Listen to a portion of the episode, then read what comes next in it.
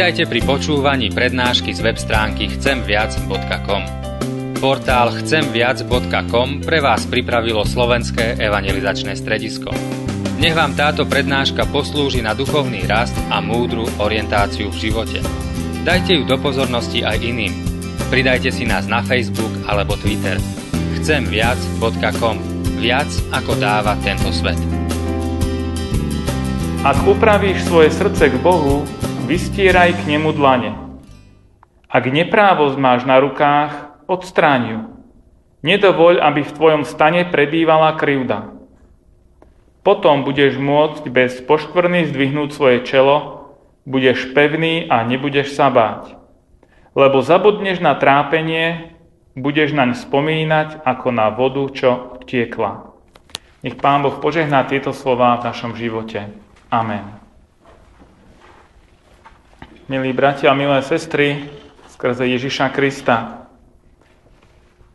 Pri čítaní Jobovej knihy sa striedajú pasáže, kde sú zaznamenané príhovory Jobových priateľov s reakciami Joba na to, čo oni povedali. Pokiaľ túto knihu nečítate, tak asi v tom už je aj dosť veľký zmetok, že čo kedy vlastne kto hovorí. Minule sme mali pred sebou Jobové slova. Dnes sú to opäť slova jedného z jeho priateľov. V poradí to je už tretí jeho priateľ, ktorý sa volá Cofar a toto je jeho prvá reč. Cofar je ten tretí z Jobových priateľov, ktorí prišli za Jobom, aby ho potešovali v jeho trápení. Ani Cofar vo svojej reči nebol úspešný pri Jobovi. Ale to, ako Job na ňu bude reagovať, alebo ako ju on prijal či neprijal, o tom možno na budúce. Napriek tomu, že Job nejak vnútorne sa nestotožnil s tým všetkým, čo Cofar hovoril, predsa by som sa rád s vami pristavil pri niektorých slovách, pri niektorých myšlienkach z toho, čo Cofar hovoril, pretože tieto slova môžeme prijať ako výzvu aj pre svoj vlastný život. Čítali sme dnes 4 verše z tej 11. kapitoly. A v tých 4 veršoch, alebo tie 4 verše si môžeme tak rozdeliť na 2 a 2. V tých prvých dvoch, v tom 13. a 14. sú, dá sa povedať, také dve výzvy smerom k nám.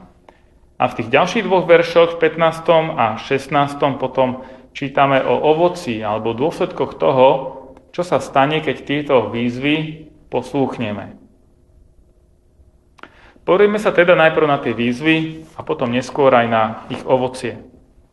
Tú prvú výzvu nachádzame v už spomínanom 13. verši. Ak upravíš svoje srdce k Bohu, vystíraj k nemu dlane.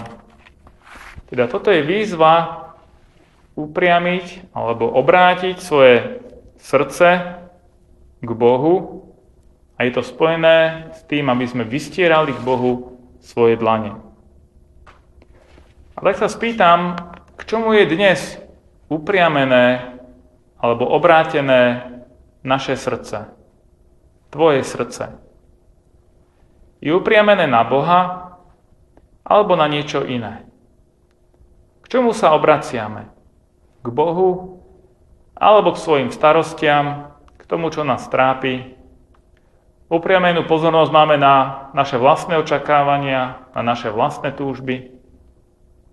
Zaoberáme sa viac Bohom alebo tými svojimi vecami. Ak je človek trápený chorobou, nemocou, bolesťou nie, alebo niečím podobným, tak je prirodzené, že sa tým zaoberá.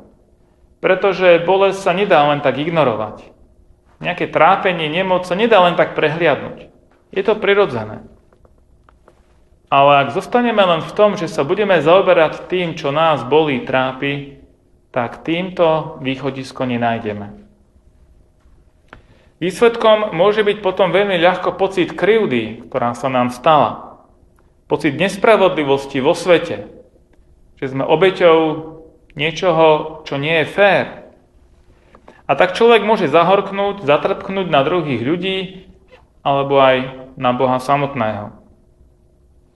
V epištole Židom sme predtým počuli v čítaní slova, aby sme si dali pozor na to, aby sa nestalo, že zahorkneme, alebo že niekto medzi nami zahorkne z nejakého dôvodu.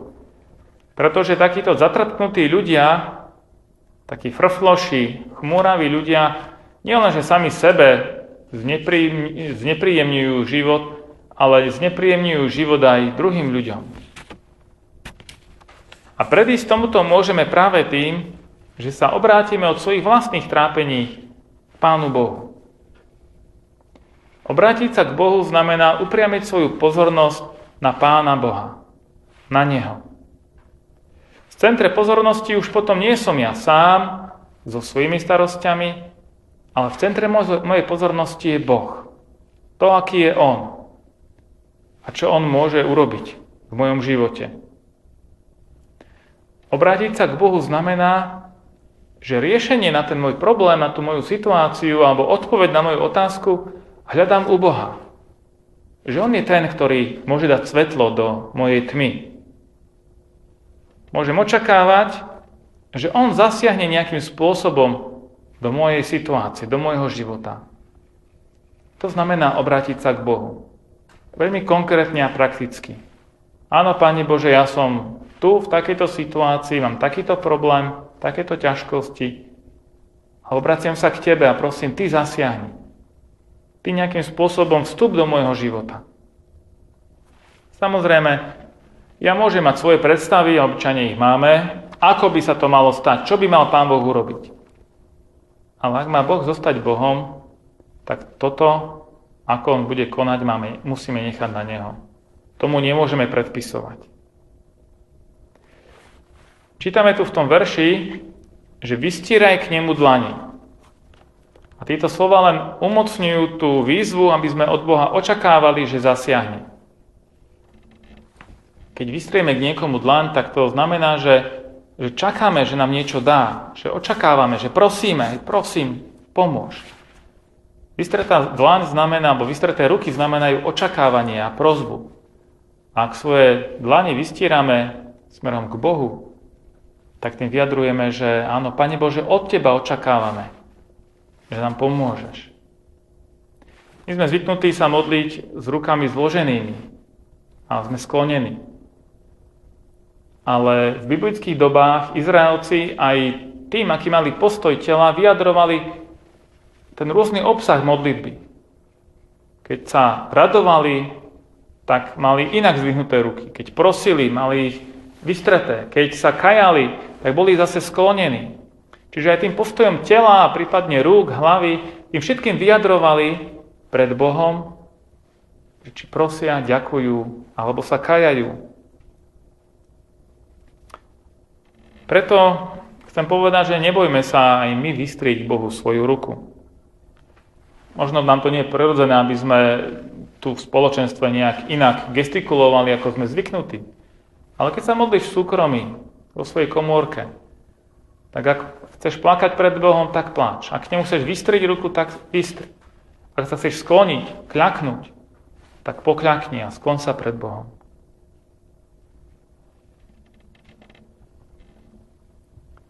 Tej vystretej dlani ešte jednu poznámku. Nepíše sa tam, že by v tej dlani malo niečo byť. Keď od niekoho prosíme, tak tá dlaň je prázdna a očakávame, čo on do nej vloží. Keď vystierame ruky smerom k Bohu, tak tam nie je nejaký papier so zoznamom, Pane Bože, tak toto a toto a toto máš spraviť. Alebo takto si to predstavujem, ako máš odpovedať na moju modlitbu. Nie, tá dlaň, tá ruka je prázdna. A očakávame, čo Boh do nej vloží. A to, čo Pán Boh do nej vloží, to je na ňom. Tomu my nemôžeme predpisovať.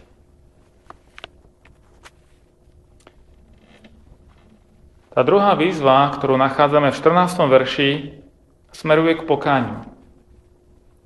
Ak neprávosť máš na rukách, odstrániu, nedovoľ, aby v tvojom stane prebývala krivda. Teda tá druhá výzva smeruje k tomu, aby ak sa v našom živote nachádza nejaké zlo, niečo, čo nie je dobré, nejaký hriech, tak to máme odstrániť zo svojho života. Ak je v, nás niečo proti Bohu, nejaké, alebo aj voči druhému človeku, že nevieme odpustiť niekomu napríklad, alebo niečo sme zle urobili, alebo nejak nesprávne zmýšľali o niekom alebo o niečom, tak to máme odstrániť zo svojho života. O to tu ide. Toto je zmysel pokánia. Pokanie neznamená len, no ľutujem, že som to a to urobil. Ale pokánie znamená rozísť sa s tým, opustiť to, odstrániť to zo svojho života. Samozrejme, ja človek sa sám nedokážem očistiť, obmyť z mojej viny. Nedokážem ani sám napraviť nejako svoj charakter. Ale môžem sa s tým vnútorne rozísť a prosiť pána Ježiša, pána Boha, aby ma očistil On svojou krvou, aby ma naplnil svojim svetým duchom, aby ma On napravil a zmenil. Teda pokánie to nie je len taká chvíľka vnútorného rozcitlivenia sa nad tým, že o, je mi ľúto, že som toto a toto zle spravil, alebo že toto mi nevyšlo. Ale pokánie znamená vnútornú premenu, zmenu.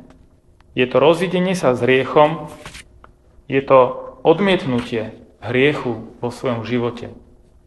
A tak skuto, skutočne taká radikálna prozba Pána Boha, Pane Bože, naozaj zmeň ma, očistí ma, naplň ma svojim svetým duchom, posveď ma. Človek sa nemôže obrátiť k Bohu a dokonca k nemu natrčať ruku a pritom nebyť ochotný sa rozísť s hriechom. Teda môže to človek takto robiť a možno, že niektorí tak aj idú, že sa v jednej chvíli modlia, idú aj k spovedi a v zápätí sa hnevajú na niekoho, alebo nie, že v zápätí, ale pritom stále sa naďalej s niekým hádajú a hnevajú alebo neodpustia. Môžeme takto konať, ale, ale voči Bohu je to nepripustné, je to nehoráznosť. Je to ako keby sme chceli Pána Boha provokovať. Ako si myslíme, že môžeme k Bohu vystierať svoje ruky, o niečo ho prosiť a pritom neposlúchať to, čo nám Pán Boh hovorí, keď nám Pán Boh hovorí veľmi jasne, že máme zlo zo svojho života odstrániť. Že máme odpustiť tomu druhému. Je to ako keby človek nebral dostatočne vážne Božiu svetosť a spravodlivosť, ak, ak takto dvojako konáme. A preto aj tuto je to veľmi, veľmi múdro a dobre povedané v týchto veršoch v Biblii, že na jednej strane áno, môžeme prosiť k Bohu, sa k nemu obrátiť, ale zároveň máme aj urobiť pokánie. Preto ak chcem k Bohu vystrieť svoju ruku, nemôžem tak robiť bez pokánia. A v každej našej prozbe, v každej našej modlitbe by malo byť pripojené aj pokánie. Prozba o odpustenie.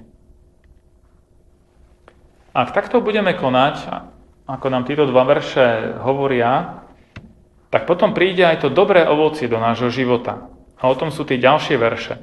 Ten 15. hovorí, potom budeš môcť bez poškvrny zdvihnúť svoje čelo, budeš pevný a nebudeš sa báť.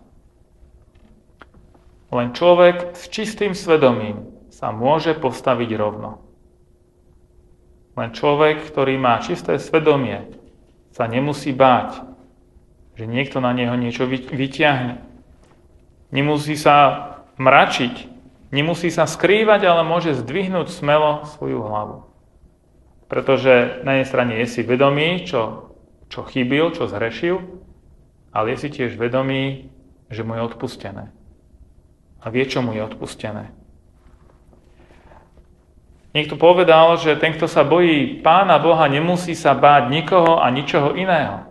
To je naozaj veľká pravda. Ak mám bázeň pred Bohom a beriem vážne Pána Boha a Jeho slovo, a to ma vedie k pokániu a k rozideniu sa s hriechom, potom sa už nemusím báť ničoho nikoho iného. Ak teda v situácii, v ktorej sa nachádzaš, ťa nejakým spôsobom premáha strach alebo nejaké obavy, tak si treba položiť otázku, som obratený k Bohu? Rozišiel som sa s hriechom? A potom sa neboj vystrieť k Bohu svoju dlaň a očakávať na to, čím ju On naplní. Ten posledný 16. verš z nášho dnešného biblického textu je takým krásnym zasľúbením. Lebo zabudneš na trápenie, budeš naň spomínať ako na vodu, čo odtiekla. Toto zasľúbenie znie ako taký krásny sen pre človeka, ktorého trápia nočné mory. Tvoje trápenie bude ako voda, čo otiekla. Tak budeš naň spomínať. Inými slovami, takto pominie, že sa to už nedá vrátiť. Voda, keď odtečie, už ju naspäť nepozbierame. A tak môžu byť minulosťou aj tvoje trápenia. Ako tomuto rozumieť? naša skúsenosť, možno taká cynická alebo pesimistická, by skôr povedala, že no, naše svetlé zajtrajšky sú už minulosťou. Čo mňa už čaká? Ale Božie slovo nám hovorí, že máme perspektívu vo svojom živote. Naša budúcnosť nie je temná, ale Božej prítomnosti svetla. Nechcem tu teraz zagnočiť nejakým takým lacným happy endom, že ja, nebojte sa, obráte sa k Bohu a všetko bude v poriadku. Inými slovami, všetko bude tak, ako by ste chceli, lebo to nám Božie slovo nehovorí, že by to tak bolo, ako by sme my chceli. Ale určite je pravda, že raz príde čas, kedy všetko to pozemské trápenie a tie bolesti pominú. Všetko to bude minulosťou naozaj ako tá voda, ktorá odtiekla a už sa nedá pozbierať naspäť. A my ako veriaci ľudia, ktorí veríme v Pána Ježiša Krista, môžeme žiť s touto perspektívou väčšnosti. To nie je nejaký únik do virtuálnej reality, ako by povedal dnešný človek. Ale to je očakávanie tej Božej nebeskej reality, tej Božej skutočnosti, ktorá má prísť. Biblia hovorí na konci v tej poslednej knihe v zjavení Jána, v 21. kapitole v 4. verši. A ja sa k týmto veršom veľmi rád vraciam a prečítam ich aj teraz. A píše sa tu o Bohu, že Boh zotrie každú slzu z očí. A smrť už viac nebude, ani smútok, ani plač, ani bolesť už viac nebude, lebo prvotné sa pominulo. To je ako tá voda, ktorá otiekla, aj to minulosť. Samozrejme, my by sme s radosťou privítali, keby sa toto stalo skutočnosťou už tu na zemi. Ale tu na zemi jedno trápenie, keď odíde, tak príde namiesto neho počasie nejaké iné. Možno väčšie, možno menšie, ale tu na zemi to takto chodí. My nežijeme v dokonalom svete tu na zemi. Ten dokonalý svet ešte len očakávame. A tak pamätajme, že k Bohu vystierame prázdne dlane, nič mu nepredpisujeme, ale očakávame s dôverou to, čo On do nich vloží.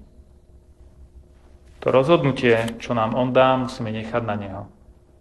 Nech vám v tom Pán Boh požehná. Amen.